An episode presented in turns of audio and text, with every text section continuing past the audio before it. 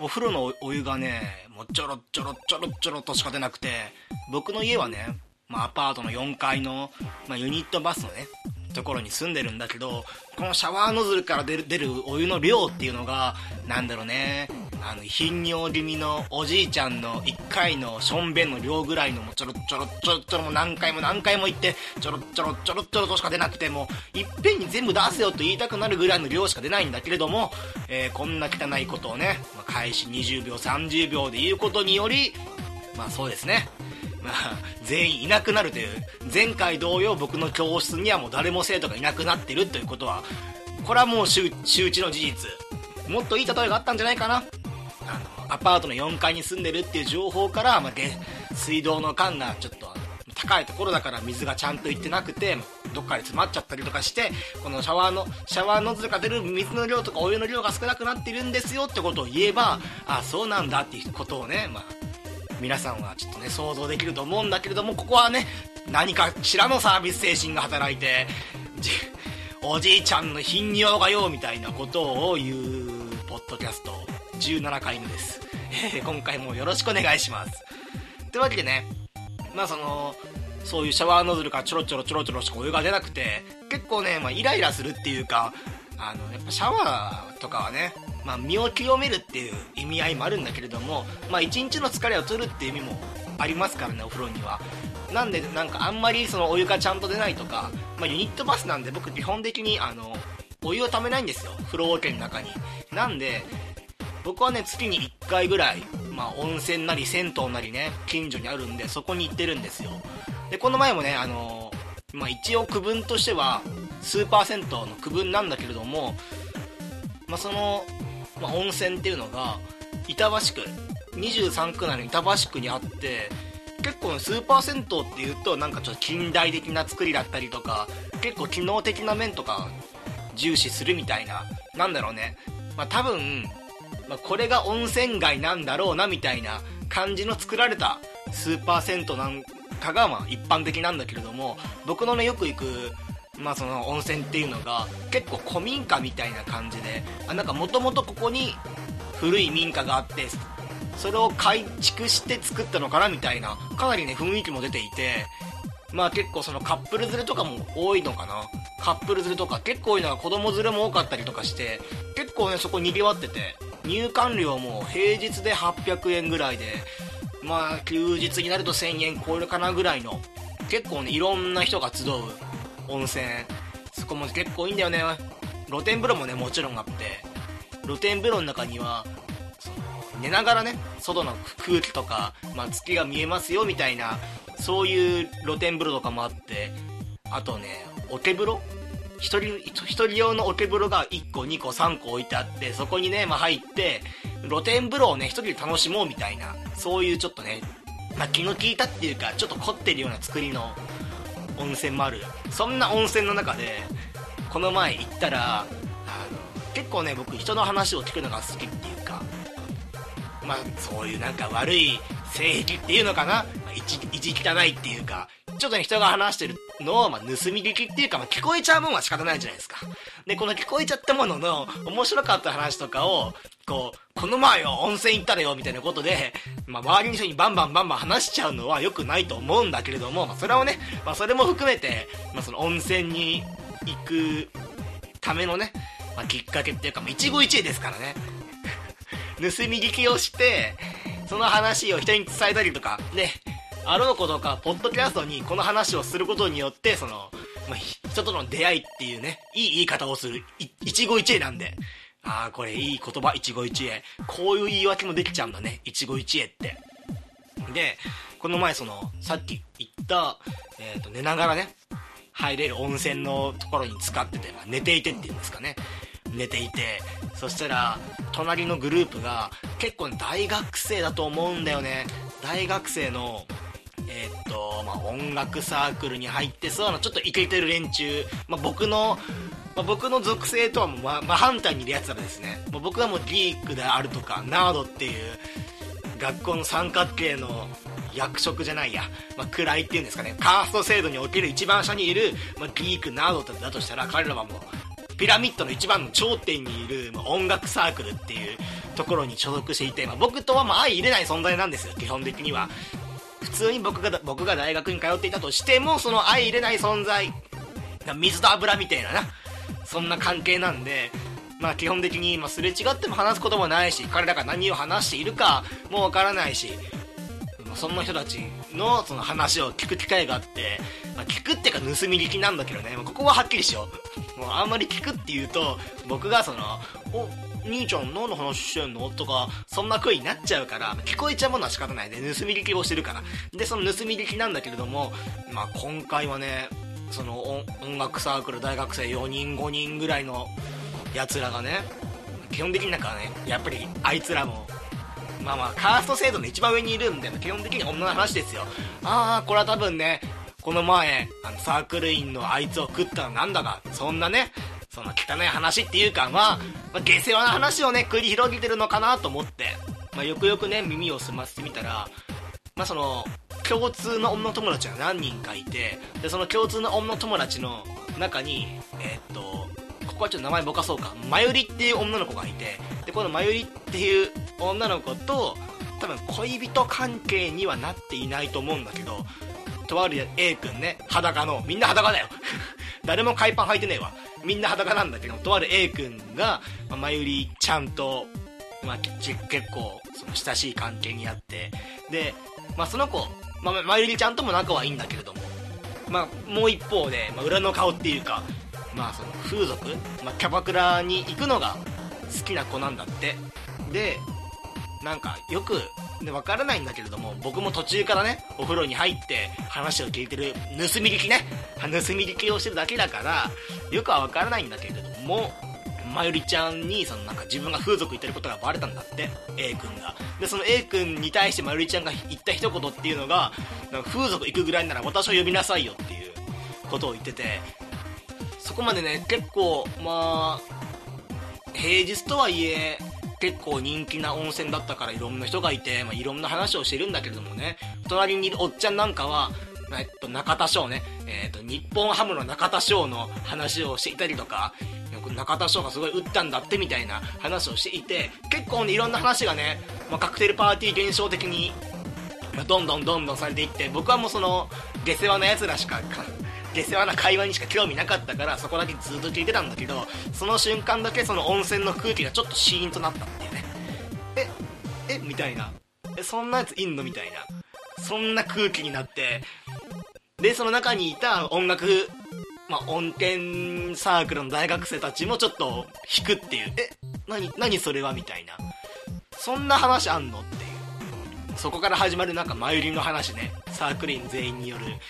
マユリ、確かにあいつはそういう一面があるなみたいなそういう一面ってなんだよと思うんだけれどもそういう一面があるなといういろんな出会いがあるね温泉。で、まあ、たまにはね違う温泉以外じゃなくても、まあ、地域密着型の銭湯にも行ってみようかなと思って今からね銭湯のおすすめね。さっきの温泉はもう忘れて。なんかもうこの1週間で聞いた話の中で一番なんかドキモを抜かれるような話だったからこのお話が。で銭湯。僕のねまあアパートの近くの、まあ、10分ぐらいのところにも銭湯があって結構ね東京って、まあ、銭湯が多くてあんまりね僕も4年前東京に出る前までそんな印象なかったけどね東京といったらやはりもう大都会で、まあ、どこを歩いても高層ビルどこを歩いてもキャバレーの姉ちゃんがその客引きをやってるどこを歩いてもね芸能人が歩いてるみたいなそんな生活をね夢見ながらっていうか多分そんなんなんだろうなと思って東京に行ったらさまあ、その山手線あるじゃないですか。山手線の主要な駅渋谷新宿池袋日暮里みたいな。日暮里どうした？最後の日暮里なんだと思ったけど。えー、でこの基本的には駅を出れば、まあ、超高層ビルが立ち並ぶような駅ですよ。渋谷新宿池袋日暮里。に入ったな。今。でそのなんだそれをねまあそこまでは僕の考えた通りだった。考えていた通りだったんだけれどもいざねまあ池袋とかで降りて駅出て10分ぐらい歩くともうねあの古民家っていうかもう住宅街に行っちゃうぐらいのあれ？みたいな。俺はもうどこを歩いても池袋ではもう超高層ビルが立ち並んでいて、まあ、サンシャインロード64なんていうね、まあ、その歩行者天国ですよ。歩行者天国では毎日毎日コスプレの姉ちゃんがいてみたいな。でどこを歩いても翼を生えた人がいて尻尾をはやらかした人がいて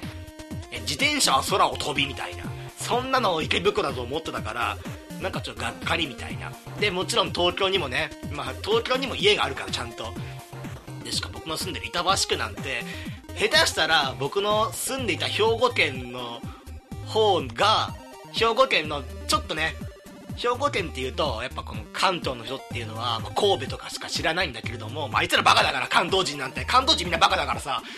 もう自分の関東関東以外は日本じゃないと思い込んでるからあいつら全員。だから兵庫県って言われてもえどこそれみたいな。反応しかしないっていう。やっぱやっぱ関東の人たち今義務教育全部終わってないから ひどい。これ以上敵を増やすのやめようっていう。まあそんなわけで、まあ、神戸ぐらいしか結構知名度あるのも神戸とかあと淡路島ぐらいしかあの知名度がないんで僕の住んでるところ行ってもえそれどこ？みたいな反応をねよくされるんだけれども下手したらその関東の皆様がいつもしていたえどこそこはっていう方が僕の18年間住んでいたそっちの方が実は意外と都会なんじゃないかと思うそんな 23, 23区の板橋区の10分ぐらい歩いたところに銭湯があって結構東京はなんか温泉っていうか地下を掘ったら結構温泉が出てくるようなところらしいからこれもねあの上京してから知ったんだけれどもだからあんまりねあの僕の持っていた大都会東京のイメージと温泉っていうか穴掘りゃ温泉出るよみたいなそんなイメージが全くねなんか結びつかないんだけれども。えーと東京の銭湯。板橋区ね僕のよく行く銭湯。大人が460円っていう。結構安いのかな。まあ、400、まあ、500円いかないぐらいで、まあ、サウナも入れないようなとこなんだけれども、そこがさ、ちょっと地域密着型っていうことで、ようやく本線戻れた。地域密着度っていうことで、結構ね、来るお客さんっていうのが、もうじいさんしかいないんだよね。僕のような22歳の大学生なんかは、あんまり来ないようなところ。で、しかもね、460円で温泉もついてくんだよね。温泉が2種類ついてきて。かなりね、狭いんだけどね。なんかもう、56人入っちゃえばちょっともう救急かなみたいな一杯一杯かなみたいな。そんな感じの温泉があって露天風呂か。露天風呂があってもうおじいちゃんなんてはさまあほらもう夜の9時になったら寝入るぐらいのがおじいちゃんじゃないですか。僕の頭の中では。なんであのその銭湯開くのが17時なんだけど多分ねピークが17時。僕がねまあ2日前に行った銭湯はもう21時過ぎかな。10時前ぐらいに行って誰もいなくてあら温泉が独り占めだみたいな。しかも内湯もね結構種類があって普通のなんか勢いよく出る泡のね泡の内湯だったりとかなんか電気風呂っていうのがあってそこの電気風呂ほんと1畳ぐらいのしかないんだけどその電気風呂に入るとジャグジーが出るようなところから電気の電磁波が出て体がちょっとビリビリするっていう気持ちいいんだけれどもなんかこのこのビリビリをずっと味わっていたら俺やばいんじゃないかっていうそんな危機感もあった。そんな銭湯。まあ銭湯のすすめですよ。普段ね銭湯行かない人もねまあねスーパー銭湯ねもしかしたらたまに行くよとかちょっと疲れたから月に1回、まあ、半年に1回行くかもしれませんよみたいなそういう人もいるかもしんないんだけれどもここはねちょっと、まあ、フォーカスを変えてたまにはね銭湯行ってみてください。スーパー銭湯と普通の銭湯だと値段がね半分ぐらい違うから。僕が行った銭湯460円に対してあのスーパー銭湯が800円超えるぐらいだからね。なんで、まあ、たまには銭湯とってもいいよ。特にオチもないですけど。毎週毎週さ僕はもう一応ほらまああの卒業論文さえ出せばもう、まあ、無事に卒業できるんだけれども1週間のうちにまあ、1週間にね1本このポッドキャスト上げようと思うと1週間でいろんなこと経験しなきゃいけないんですよ。であのこのポッドキャストの後半部分はゲームの話をするんで1週間で新しいゲームを見つけなきゃいけないしみたいなことをやっていくとあのこういうポッドキャストでその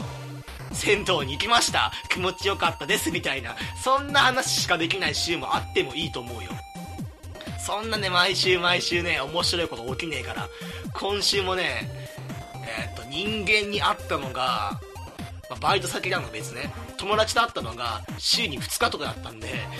もうちょっとねなんだろうせっかくね今4年間の最後のねモラトリアム期間。このモラトリアム期間が終わると、まあ、最後じゃないか。40年後かな釣り。仕事して年金生活が始まるまでの40年間50年間？40年間か？40年間がまだその遠い遠い先のモラトリアム期間になるんであのもうほら卒業するまで12121223まあまあ働き始めるまでだからあと4ヶ月間5ヶ月間ぐらいしかないからちょっとねもうちょっとね僕アグレッシブにいろんなことやっていこうとこのポッドキャストだけじゃなくてなんかうーんいろんなねことをちょっとアグレッシブに最後の最後ちょっとなんだろうねやっぱ追い込まれなきゃやれないっていうのは僕の今性格っていうか悪いところだったから追い込まれるまでね勉強もしなければ就職もしなかったからで追い込まれるまで自堕落な生活っていうのは僕いつもやってるんで追い込まれるまでちゃんと遊ばないみたいなところはもう本当に悪い癖。なんでまあ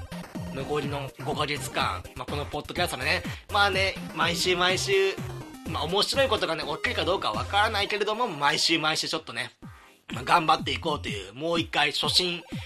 表明というか意思の表明をしてから、まあ、今回あの前半部分のオープニングは終わりってことで、まあ、後半部分ではね、まあ、今回もちょっと新しいゲームちょっとだけ触ってみました。多分ね今回のゲームは長くなる長くなるゲームなんで多分何回かに分けてあの次のゲームの話っていうのは回をね分けてやると思うんですけれども、まあ、というわけでとりあえず一旦ここでオープニング終わりっていうことでジングル挟んでまたゲームの話をしていこうと思います。よろしくお願いします。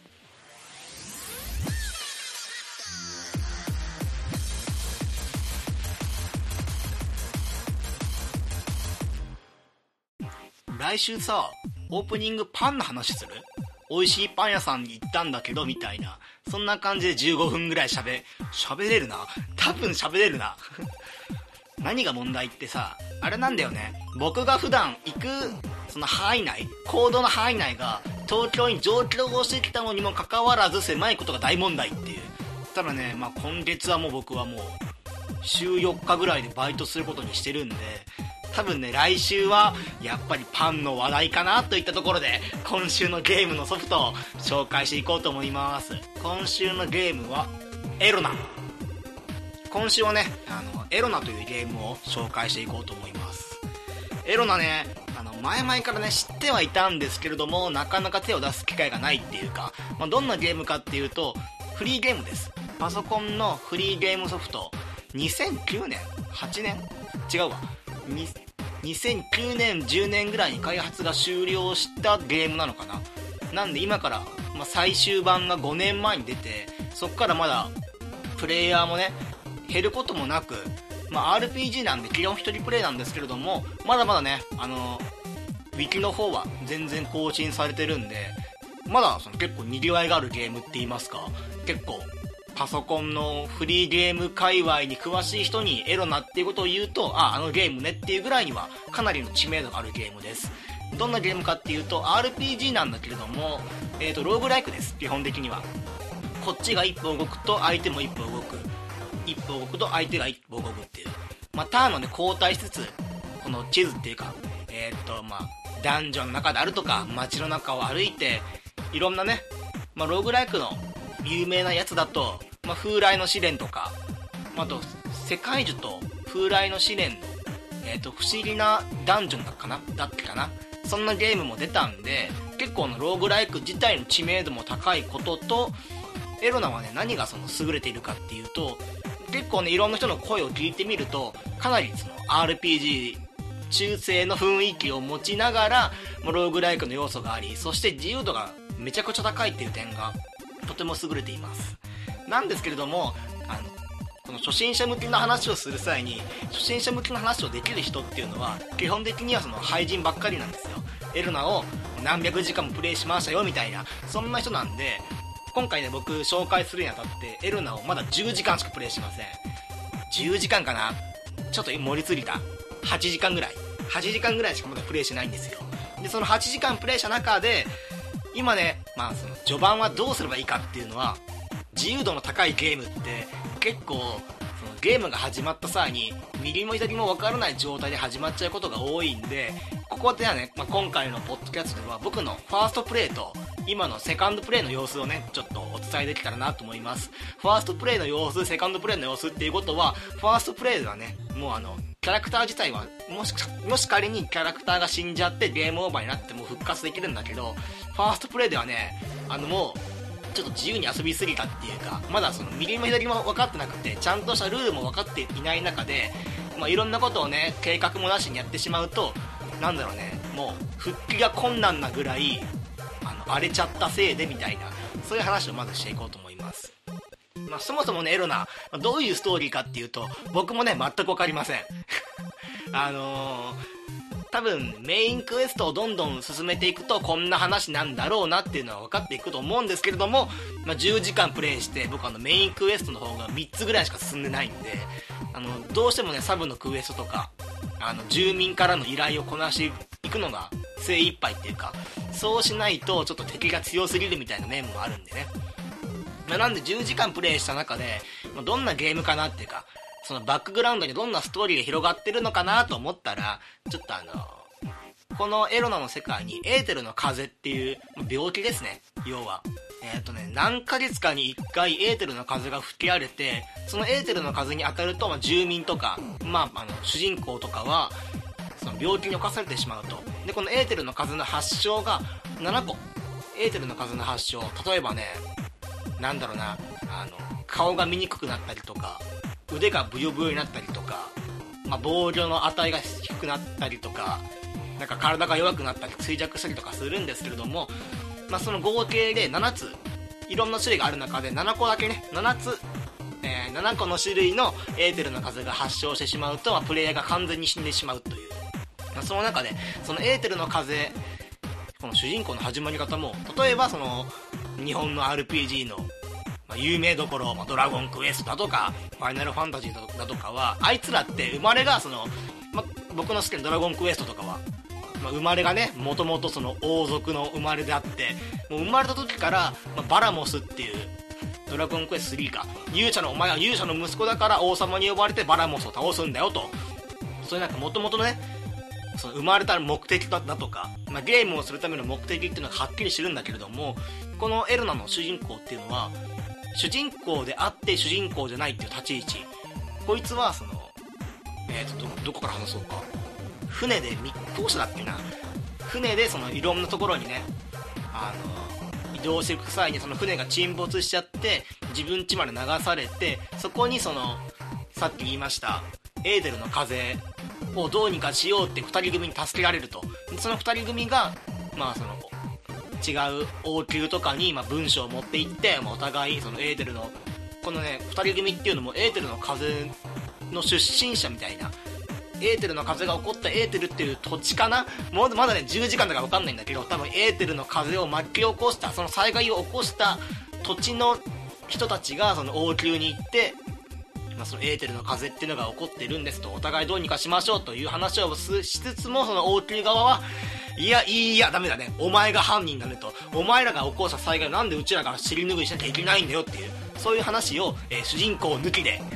えー、文章だけで繰り広げられていって、主人公がちょっとね、メインクエストを進めて、全く関係ないんだよ。全く関係ないところのクエストを進めて、まあ、村を、村とか町とかを出ると、急にその、一方その頃酒場ではみたいな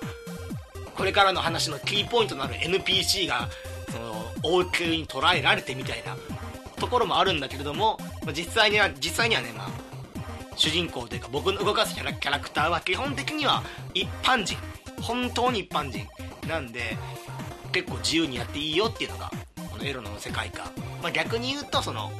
なんだろうね。JRPG 日本の RPG だと、まあさっき言ったように、さっき言ったように、ドラゴンクエストとか、ファイナルファンタジーとかは、生まれながらにしても、やんなきゃいけない使命っていうか、まあ一本道ってよく言われますね。ファイナルファンタジーの13とか、本当にその、1個の目的のために、まあ、線路路線に乗せられて、まあ、動かす方もね。えプレイヤーもその目的のためにお使いをどんどんしていくっていうのが日本の RP の特徴なんだけども、まあ、このエロナっていうゲームは何やってもいいという。でまずファーストプレイですね。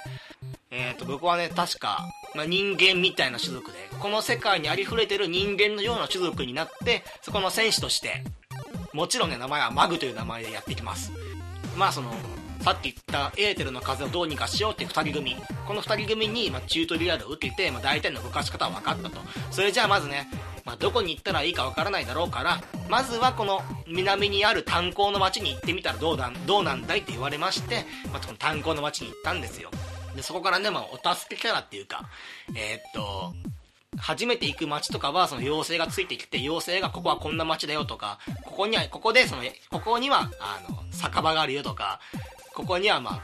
宿泊できる施設があるよと教えてくれてその道中に、まあ、君はお金を持っていないからこの掲示板には住民の依頼を受けれるその掲示板がありますよっていう。でそこから依頼を受注して、まあ、例えば依頼もいろいろあるんですよ、まあ、自分の、えー、っと家の周辺に、ま魔物が現れたので魔物の群れを倒してくださいとかあとはそのオーソドックスなものでいくとまあ、村のね村から村に移動するために護衛をしてくださいとかあとは納品依頼かな、まあ、この素材を研究に使いたいので研究するための素材を集めてくださいとか。その中で僕が目をつけたのが護衛依頼、まあ、この人をこの村まで届けてくださいとかそういうのをどんどん進めていこうみたいなね。あのアイテム集めとかも良かったんだけれどもこのアイテムをどこで手に入れるか。大地の結晶とかね。最初の頃は右も左も分かんないんでさあこれどうしようかなと思った際にまずは移動しようと。村をどんどん転々として、まあ、タクシーのうんちゃんのように点々点々としてね行けばいいんじゃないかと思って。で、えー、まず1つ2つ依頼を受けて依頼を受けてね、えー、村から村へと移動するんだけどまず場所がわからない。マップはあるんだけれども世界の地図がないから東西南北分かれる中どっちの方向に行けばいいかも分からないと。道をね、まあ、道なりに進んでいくと村があるからその村に行ったら違う村で他の村に行ったらあここも違うここも違うと。そうしてるうちに依頼の期限が過ぎちゃってあの名声地っていうあなたがどれだけ有名かっていう。このエロの世界においてどれだけ有名かっていうのを示す名声地っていうのがどんどん減っていくんですよ。でそうしていくうちに、まあ、僕普通に、まあ、ファーストプレイなんで、まあ、気にせずにまあ、いろんな依頼を受けて依頼を受けるためにどんどんどんどん失敗していくんですよ。あの本当の場所もね分かってないからどんどんどんどん失敗していくうちにえー、っとねもう4個5個ぐらいかな失敗した後急にねメッセージのところにあなたは罪人になってしまったっていうメッセージコマンドが出てきてもうどういうことなんだろうってまあ別にいいやって。もともとねまあそのならず者みたいなとこもあったし僕の家っていうのもちゃんとした家じゃなくてなんか動物のようなところを自分の家として扱っていただけだからそもそもね僕はもうもう名声が低いところから始まってドブネズミのように生きてここからね成り上がろう成り上がろうと努力をしてるところなんですよ。そこでね急に罪人罪人だなんだって言われてもねこっち困ったもんですよ。今日もね依頼を受けにねあの炭鉱の町にさ行かなきゃなと思って炭鉱の町に入ったらガードっていう、まあ、警備員みたいな警備員じゃないな、まあ、警察官かな日本でいうところの警察官みたいな役割の人に追い回されてでしかもね何もしてないにもかかわらずこっちが罪人だっていうだけでもう依頼を何件も何件も失敗して、まあ、大事なねその住民であるとかを土地を襲われるんですよ道中。襲われてる中で守れずに死んじゃった時も僕はねもう何もできなかった。僕はもう逃げることで精一杯だったんだけれどもそれでも僕は頑張っていった。頑張った結果罪人になってしまいあの街に入るたびに警備員に追いかけられて殺されるっていうのを繰り返すだけのゲームになっちゃってこれはまずいなっていう。これはもうこのマグっていう冒険者は罪人になってしまった挙句もうこれ以上は復活っていうか良き市民になることは不可能に近いなって思ったので一旦これはこのデータを消して今からマグってやついなかったことにして2回目のプレイねセカンドプレイ、えー、セカンドプレイではね僕はあのこのゲームまあ職業がいっぱいあってその中にピアニストっていう職業があってこのピアニストっていう職業はどういう職業かっていうと銀融詩人みたいな感じなんかのあの街の至る所で演奏をしてそれで、えー、おひねりのね、まあ、おひねりであるとか、まあ、ギャランティーをもらって生活していきますよと。でこのキャラクター、えーと、この職業になったキャラクターはグランドピアノを持ち運ぶことが可能ですって書いてあったから要はその冒険するためのバックサップの中にあのグランドピアノがいつも入ってるキャラクターを使おうと。これは面白そうだなと。まあ、さ最初に言った通りこのエロナっていうゲームの一番の魅力はこの自由度ね。このエーテルの風でもう人類皆やばいぞっていう。このエーテルの風が吹き荒れてる時に外を歩くと、まあ、病気にかかってしまったりとか大変なことになるからこのエーテルの数どうにかしようと大そこに現れたのは勇者様。勇者様をどうにかしてくださいと市民に言われたとしても僕はいや僕はあの今からパブに行って演奏の仕事があるんででは失礼いたしますと。みたいなね。え助けないんですか？助けませんっていう。僕はあの銀融詩人のマグになって新しい食料について演奏者としてねまあ後々ね、まあ、ニコニコ動画とかに歌ってみたとかあの演奏してみたっていう動画を上げてライブをしてこれでも名声と富を得ると、まあ、そういう生活をしようと。いうあの心をね弾ませながら2人目のマグさんはピアニストという職業に就きグランドピアノを持ち最初のチュートリアルをすっ飛ばし、まあ、炭鉱の町に行きもうええ村やん。ええやん。じゃあここでこのピアニスト様が演奏して差し上げましょうかねと。グランドピアノをね街のど真ん中に置いて演奏した途端にですよ。あのやめちまえ下手っぴって言われて石を投げられて死ぬっていう。あれっていう。もうここまで来たらね多分このままだと今回エロナをねちゃんとプレイせずに多分このポッドキャストで取り上げることもなく違うゲームをねやりだすかもしれないと思ってあのウィキの方を見始めましたね。あの攻略本がないとこのゲームつらい。これが最初の10時間にかかったこと。でそのいろんなね、まあ、ゲームのプレイスタイルってあるんだけれどもでも最初はその決まった形っていうかそのゲーム的には、まあ、あれしろこれしろって言われないんだけれどもプレイヤー間のお約束っていうか多分最初はこういう依頼をした方が後々自由なプレイをするための、まあ、糧になりますよっていうか何をするにもお金が必要なんでこういう依頼は簡単ですとかいうヒいうヒントが載ってあってそのヒントの通りに進めていくっていうのが最初のエロの10時間ですね。あのちゃんとねあの地図世界地図エロのエロの世界の地図をウィキの方から落として今デスクトップに表示させてるっていう。これでいつどこで迷ったとしてもこの依頼がどこの町とかどこの都市であるのかなと思った際にこの地図をダブルクリックしてあここかここかっていうのを確認しつつじゃあ出発しようねみたいなことを今やってるね。ただね10時間やってるとあのー、世界地図エルナの世界の地図が全部頭の中に入ってくるからああこの依頼はこの、えーと、東南の方向の村農村にあるんだなみたいなこともなんか自分の中でどんどんこのエロナの世界に入り込めてるっていうか自分自身が適用されていく様っていうのがね、まあ、結構やってて面白いなっていう。今ねまだね僕のやってることっていうとまあほとんどねやってることは動物の森と変わんない今のところ。あの魔物が出る動物の森と全然変わんない。とにかく村から村へいろんなまあ人であるとか、まあ、素材を運んでお金をもらってでお金の依頼を受けると依頼を完了するとプラチナコインっていうのがもらえてそのプラチナコインを使う使って、まあ、とあるあの人誰だろう新刊かな？新刊みたいな人に話しかけると自分のスキルが、えー、っと増えたりとか新しい能力が開花させたりとかできるからまあそのスキルを増やしたりとか最低限このスキルが必要ですよみたいなのもウィキに書いてあったからその通りに進めていくっていうのがエルナス始めて10時間の出来事。なんでまあね最初やっぱりね一番最初っていうのは一番難しいんだと思う。このゲーム。なぜならこの世界に慣れてないから。あのこのゲームをね開発がもう何年間もしてあってそのためにバージョンアップをどんどん重ねていくからいろんなね新要素が入っていくんですよ。マインクラフト有名なゲームですね。最初マインクラフトの最初の一番最初のベータ版だね。ベータ版の時のマインクラフトってまあまあね何もできなかったあの時は、まあ、それがどんどんアップデートすることによってえー、っと赤色のレッドストーン回路とかブルーストーン回路とかいろんな回路ができ始めてアップデートで増えてこの回路があることによって例えば畑の自動化とか、まあ、自動ドアもね回路を使ったら作れるんでその回路も最初なくてで馬もいなかったし豚もいなかったしポーションとかもなかったしあと経験値っていう概念もなくてエンチャントっていう概念もなかったから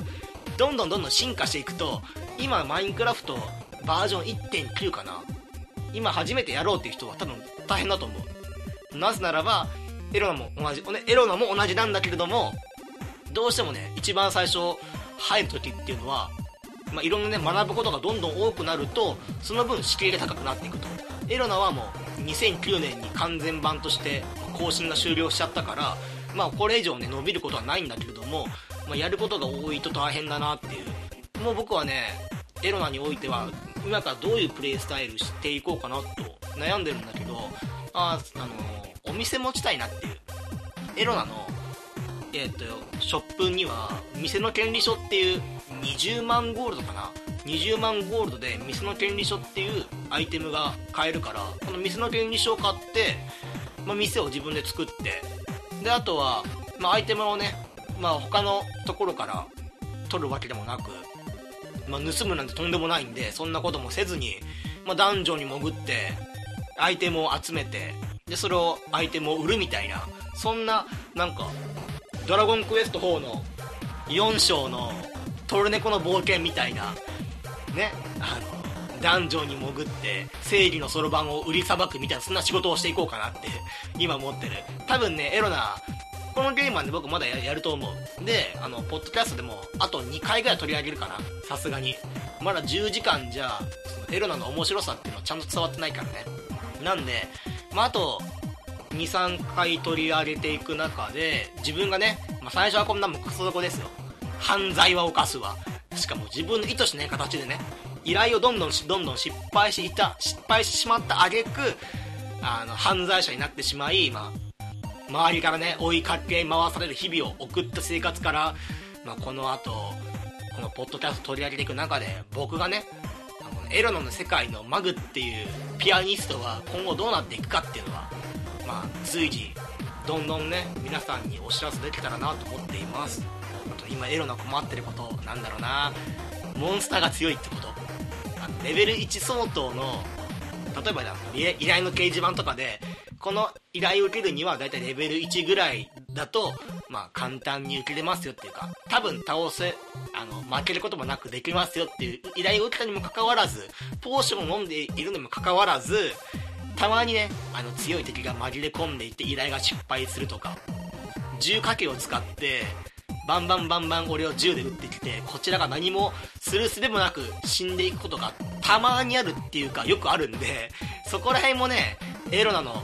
敷居の高いところだと思う。あと、エロナをね、今から、まあ、この話を聞いて、エロナやってみようかなっていう気になるかどうかわからないんだけれども、もしね、エロナやろうかなっていう人がいたら、まあ、ここだけはね、ちゃんとしてほしいっていうか、多分やった方がいいよっていうポイントとして、あの、ゲームコントローラー、ゲームパッドかな？パソコン用の。ゲームパッドがないと、多分ね、すぐやめちゃうと思う。僕もね、最初ゲームパッドなしでやって、10分ぐらいで投げちゃったんだけれども、ゲームパッドの設定をちゃんとしてやると結構ね快適にゲームが進めるようになるんで、まあ、これは結構ゲームパッドは大事ですってことで今回このぐらいかな。まだねエロナ始め始めて10分ぐらいだから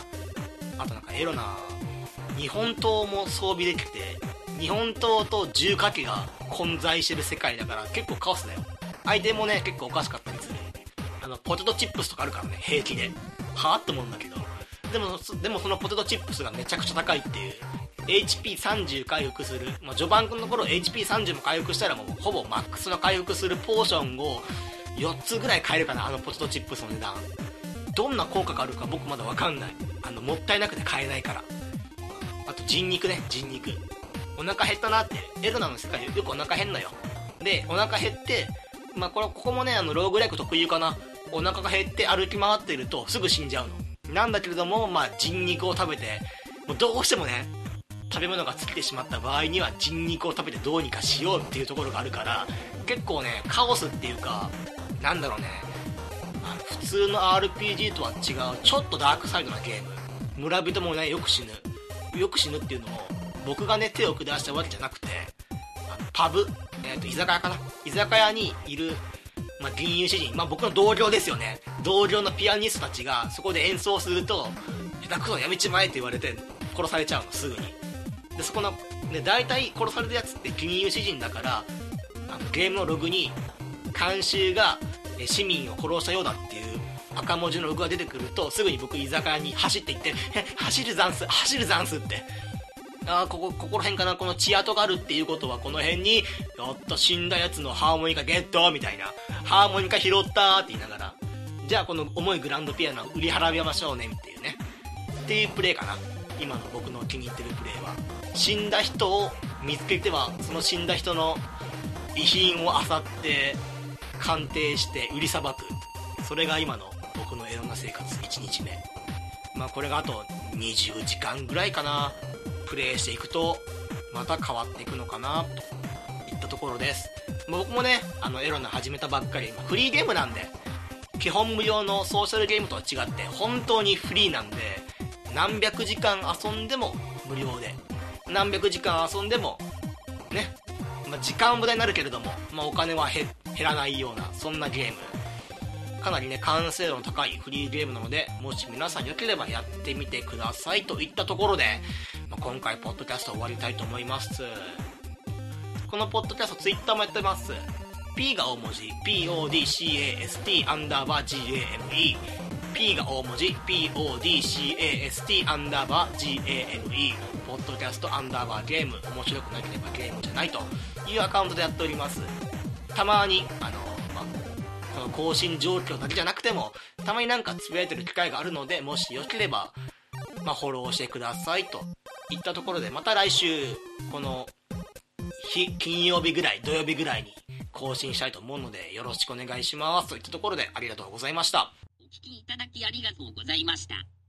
これからも定期的にポッドキャストを投稿しようと考えています。拙い喋りですが、購読していただけると幸いです。